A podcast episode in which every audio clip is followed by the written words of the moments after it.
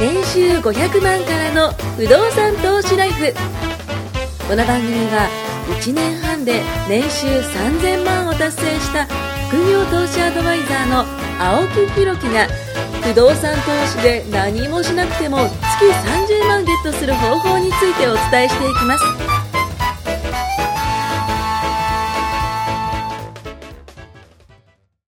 お願いします。お願いします。ちょっとね、一つだけ、あのー、前々回にちょっとメルカリの話したときに、あ、そうだ、言うの忘れたと思って、あのー、まあ、これ一応不動産投資番組ということで、まあ、投資関係の話をよくするわけじゃないですか。で、僕、まあ、いろんなその投資、ね、まあ、これからも進めたいなと思って、まあ、あのー、なんていうんですかね、こう、どれに投資したらいいのかなっていうことで、まあ、ポートフォリオじゃないですけども、例えば、金に投資する方もいれば、仮想通貨に投資する方もいれば、株とかね、国内だけじゃなくて海外とか、あー FX とか、まあ、僕らがやってる不動産投資もそうですし、まあ、投資信託とか、まあ、何、何回、何回か前に、あの、みんなで大家さんとかね、話もしたと思うんですけども、あの、まあ、そういう話とかもいろいろしてたじゃないですか。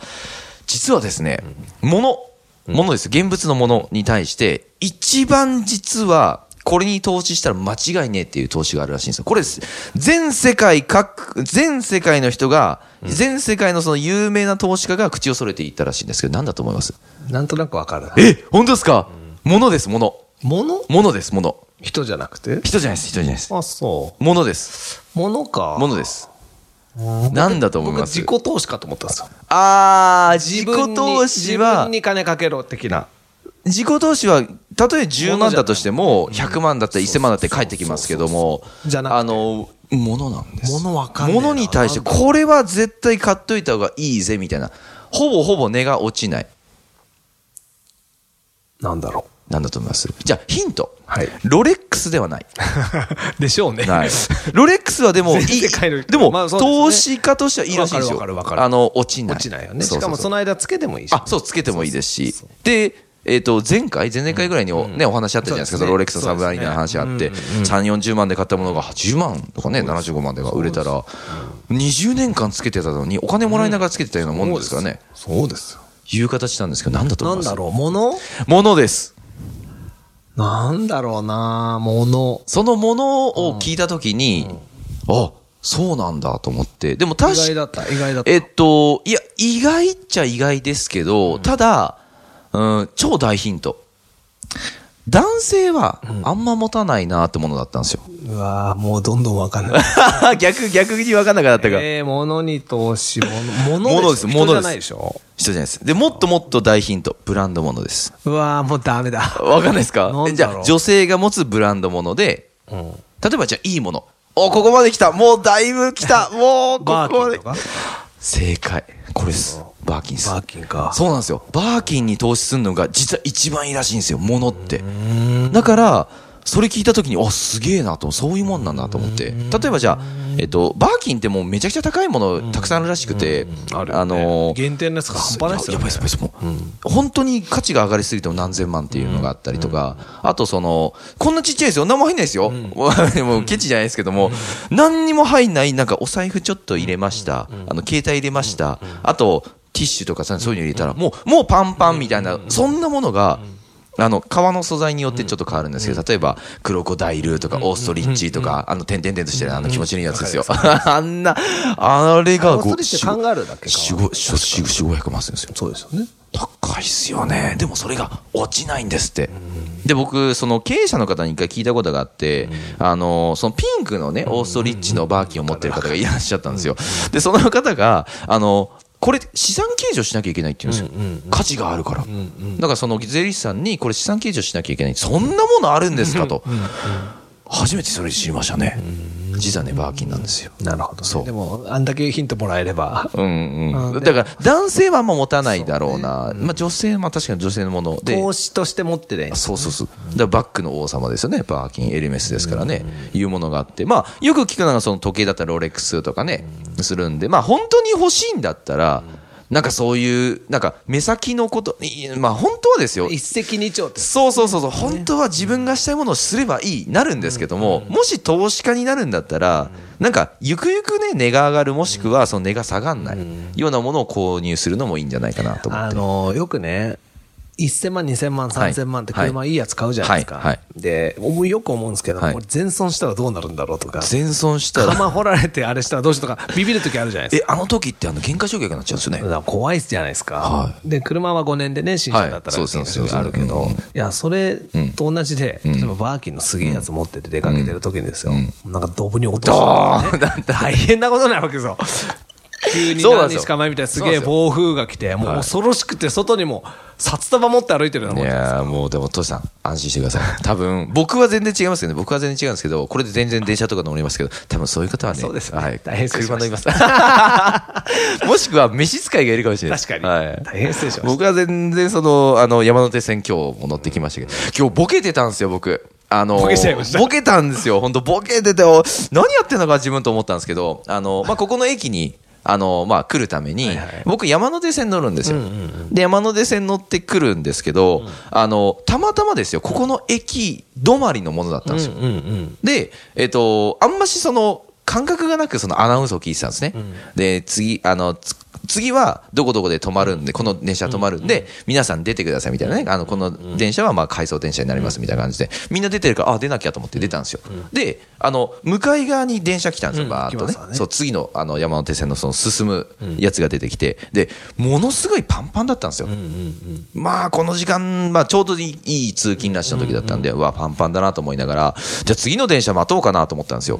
まあ、パンパンなんでね、まあ、さすがにそこになんか、すいませんっつってこう入るのも、あれなんで、ちょっと次の電車待とうと思って、あ、そうだと。あの、電車のこう、なんていうんですかね、線、えっ、と、電車の車両の、うーんなんかこう、どこどこの車両に乗っていれば、次の駅の、例えば何あー々あり駅ますの、よねうんはい、ここにあの、降りるそうそう、降りれるみたいな、そうなんなんていうのあれ、降り口案内っていうんですかね、あれを見たときに、なんかあの僕が行きたい駅、まあ、僕がそうですね、あのそこに降りたい駅の名前が一番上に書いてあって、でその次にあの、まあ、別にこの、あったんですよ。あれと思って、今ここどこだと思って、パッと見た ら、降りたい駅だったんですそうよ。ですね。俺何やってんのかなと思って。もうさっきから聞いてて何やってんだろうなって。目的地でいやー探もしうちゃってそるわけう、でしょ。そう、そうなんです よ。目的地で探し合っていて、どんだけぼーっとしてた一生そうなんですよ。だから次行っちゃった。あれ、これ違うよな。なんでだろうなと。で、僕もしそれ見なかったら、次の電車乗ってましたや よっ。てますよね。ついてたらやっちゃってましたよね。だからね、結構ね、それを逆に僕は、あの、プラスチックで考えるんですけどラッキ、ーうん、いいんだなと思って。そうラッキーとそうラッキーなんですよ。よかったです。多いんですよ。そういうのあります あるけど、はちょっと間抜けすぎますよね。 でも電車って僕もそんな乗らないから、あのー、そうですね、車普段、通勤も車だし、私生活大体横浜市内を車で走ってるだけなの。はいはいはいはい。都内来るときってちょっと道もあれだし、だって一日一番最初にトシさん来てくれた時って、あの、車で来てくれたじゃないです か。だからもうなんか、あの、駐車料金が高え高えっていうそうそうそね、う話をしてたと思うんですけど。すげえな、都内と思って。逆になんか、家賃多少そう家の賃ことならいいけど、やっぱりと物価の高いとこは高いんだなと。高いっす、高あいとっす。上限がはい、。なんかわけわかんない、あないところとかそうね。ないとことか。意外とないんですよ、高いくせに。前どこだっけな、ふざけた駐車場止めて、はい10分600円みたいなとこあって。てえ、ってことは、一時間3600円ってこと円しかも上限なしみたいな。やばいっすねや。ばくないですかえ、3時間止めたらもう1万いっちゃやうってばこくとないでですすねか。。いや、やばいやばいやばいアホ。かと思って。 1万800円。高いっすね。あとちょっと行きますよね。そうですよね。でちょっとそこで止めて歩いて。。強気だなと思って。いや、僕そう思った時に、なんか車を持つっていうのが、その家族がいればね、持たなきゃいけないとか、その理由があったらいいんですけど、まあそれこそね、車欲しいって言ってかっこいいから乗りたい。まあそれも確かにいい、いいんですけど、維持費を考えた時に、このお金を違うところに投資した方がいいんじゃないかって、あすそうなってくんごいですよ感で、で最悪タクシー乗ればいいじゃないですか。そうなんですよだ。って、こっちの方でですよ、あの、駐車場代探したら3万、5万、10万するんですよ。だから年間、僕も車検この前通してきたんですけど、はいはい車検もかかるんですもんねそうだからね、合理性求めていくと車持たないから、最近の若い子はそういう情報があるから、そうっすよねだから僕らみたいな40代とかは、会社入ったら車買うもんだと。まあ、もんですよね。デートするのに電車でできるそうとでか。すよね そういう世代じゃないですか。確かに。ねもういつかは左ハンドルみたいな。そうですよね そんな世代です。はいだから僕も最初左半買いましたし。ですよね輸入車しか興味なかったです。やっぱその、いいと思うんですよ。格好つけるのはいいと思うし、僕もやっぱそういう時代あったと思うし。早いよね、まだ。いや、まあまあまあ。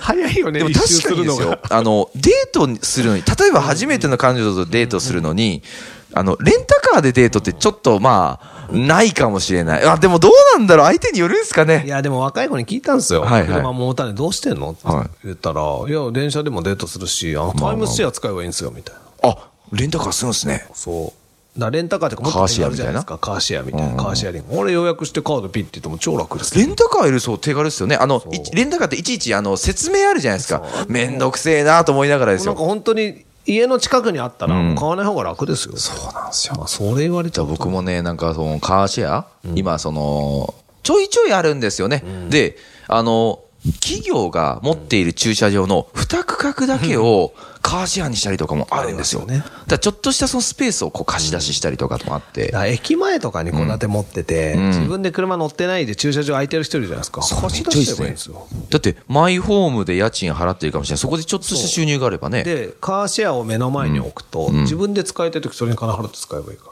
ら。あ、そっか。超楽ですよ。で、どっちにしろ帰ってくればね、まあ手数料取られるかもしれないけど、確かに確かにだ。からそういうのもありだなと思って。僕ねいややったことありますよ、はいマイホームの。はい。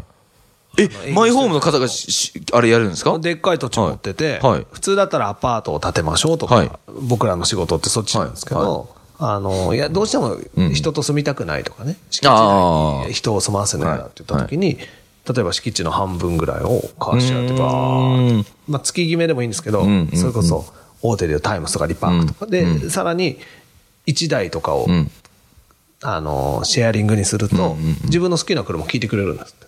へえ。ある程度融通きかせますよっつって、おや、オーナーさんですから。だから自分たちの車の、そう、マイホームを建てた後、何台かか、2世帯で持ってたんだけど、車し処分してね。で、1台そのワンボックスとかを持っといて、で、普段買い物行くのとかちっちゃいやつもこっちで置いとくと、ほとんど使わなかったから、年間に本当に1000キロとかしか乗らない家だと、もう全然浮くっつってま した。だって、今思ったんですけど、僕の物件でやろうと思ったんですけど、でもそれは地方だと車社会だから多分需要がないですよね。そう持ってるんですよそうだから都内にもし持ってる。そうそうそう都内ってやっぱ土地強いっすね。そうですよ。土地欲しい な。税金だって半端じゃないですからね。まあそうか、固定資産税でね、やっぱ価値が上がっちゃうとね。一括で買えるような値段じゃないから、時間を味方につけて、買って、とりあえずローンを組んで、人に返させてっていうのが、不動産投資じゃないですか。買えないからなんですよ。確かに確かでかすぎて、金額いが。やーでも今ちょっとなんか一瞬カーシェアやりたいなと思いましたね。 やりたい側になっちゃうでしょ。なんかあの、駐車場経営って僕昔からし,、たくて、なんかいいやり方ないんですかね あの、なんでもそうなんですけど、投資家になるとはい、借りる側じゃなくて、貸す側になりいたいんや、ですよ。貸すがない。僕昔から駐車場、だって何がいいか って、建物って建物の管理しなきゃいけないわけじゃないですか。そでうですねも、ないからね駐車場、青空、特に青空駐車場だと、いらないんですよね。で、僕最近あの、FP の勉強してて、あの、青空駐車場と、あの、立体駐車場。立体駐車場でもしやるとしたら、あれは駐車場経営事業になるらしいんですよ。でも、青空駐車場って駐車場経営事業じゃないらしいんですよね。要は建物を建てることによって、そのなんか、えっ、と、事業用貸付地みたいな感じの分類に入っちゃうと、あの、事業になっちゃうらしいんですけど、でもなんかちょっと税金が違ったりとかいろいろあって、そのか、あの、相続の時とかも違ったりとかしてて、えーいろいろあんだなと思いながら、まあ勉強中なんですけども。いいっすよね。はい駐車まあ要するに権利収入ですよ。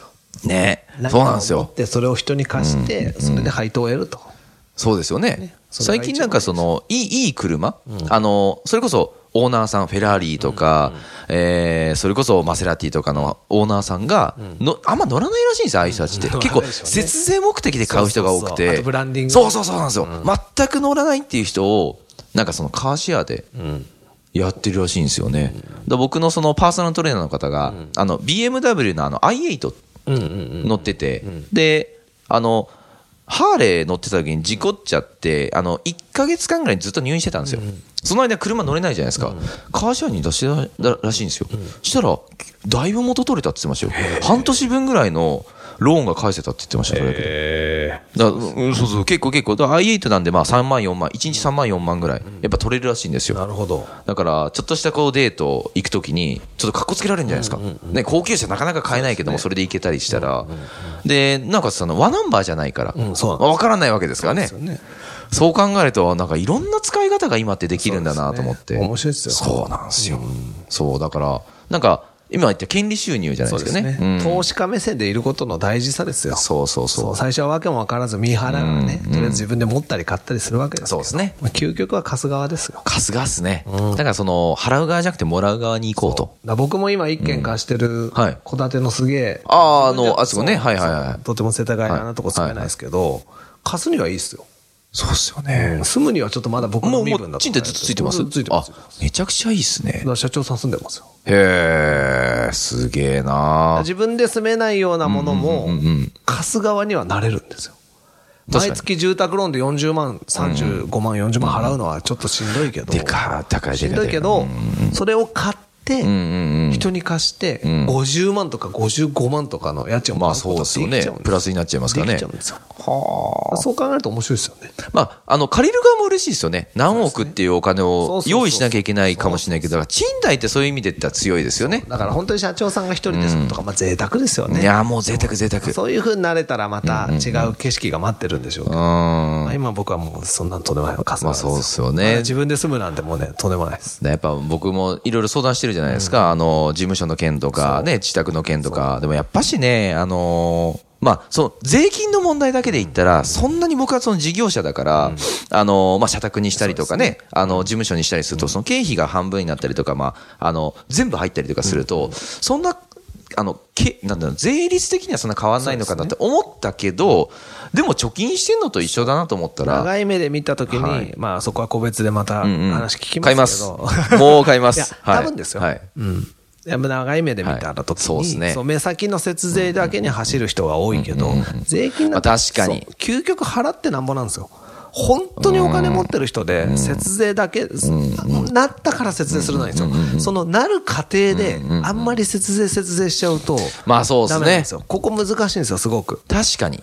だから一番やっちゃいけないのはサラリーマンが大した収入もないくせにワンルームそうですよねそうですよね買って節税ってそこもうあれもうじゃないとねもうほうんん。と具のこっちをするんあれはダメですわ確かに確かに。ある程度のとこ行ってから節税すればいいからそれまでは納税そうしですよてね融資を受けて拡大するターンも必要なわけですからレバリッジですそうね。ですよレバリッジそのかけ辺ないと。をやっぱりしっかりやっていかないとダメかなと思いますそうっすよね。だってみんなで親さんの時も言ってましたけど、あれ一口100万なんですよ。で一口100万で7%ぐらいは返ってくるんですけども、それって100万に対しての7%じゃないですか。僕らがやってるのって何千万とか何億に対しての7%だったり10%になるんで、でもお金払ってないんですよ、そんなに。そうですねで、手元にじゃあ100万円があって、それをじゃあ自己資金として投資して、例えばじゃあ何千万借りたって言ったら、こう何千万に対してのそうパーセンテージが返ってくるから、僕そっちの方がいいなってやっぱ思いました。そうなんですだから不動産最強だなと思いましたね。そうなんですもう僕は不動産投資家になりますかな。 いう形でね、は、はいい次も聞いて聞いてほしいと思います。ありがとうございます。今回も年収500万からの不動産投資ライフをお聞きいただきましてありがとうございました番組紹介文にある LINE アップにご登録いただくと無料面談全国どこにいても学べる有料セミナー動画のプレゼントそしてこのポッドキャストの収録に先着で無料でご参加できますぜひ LINE アットにご登録ください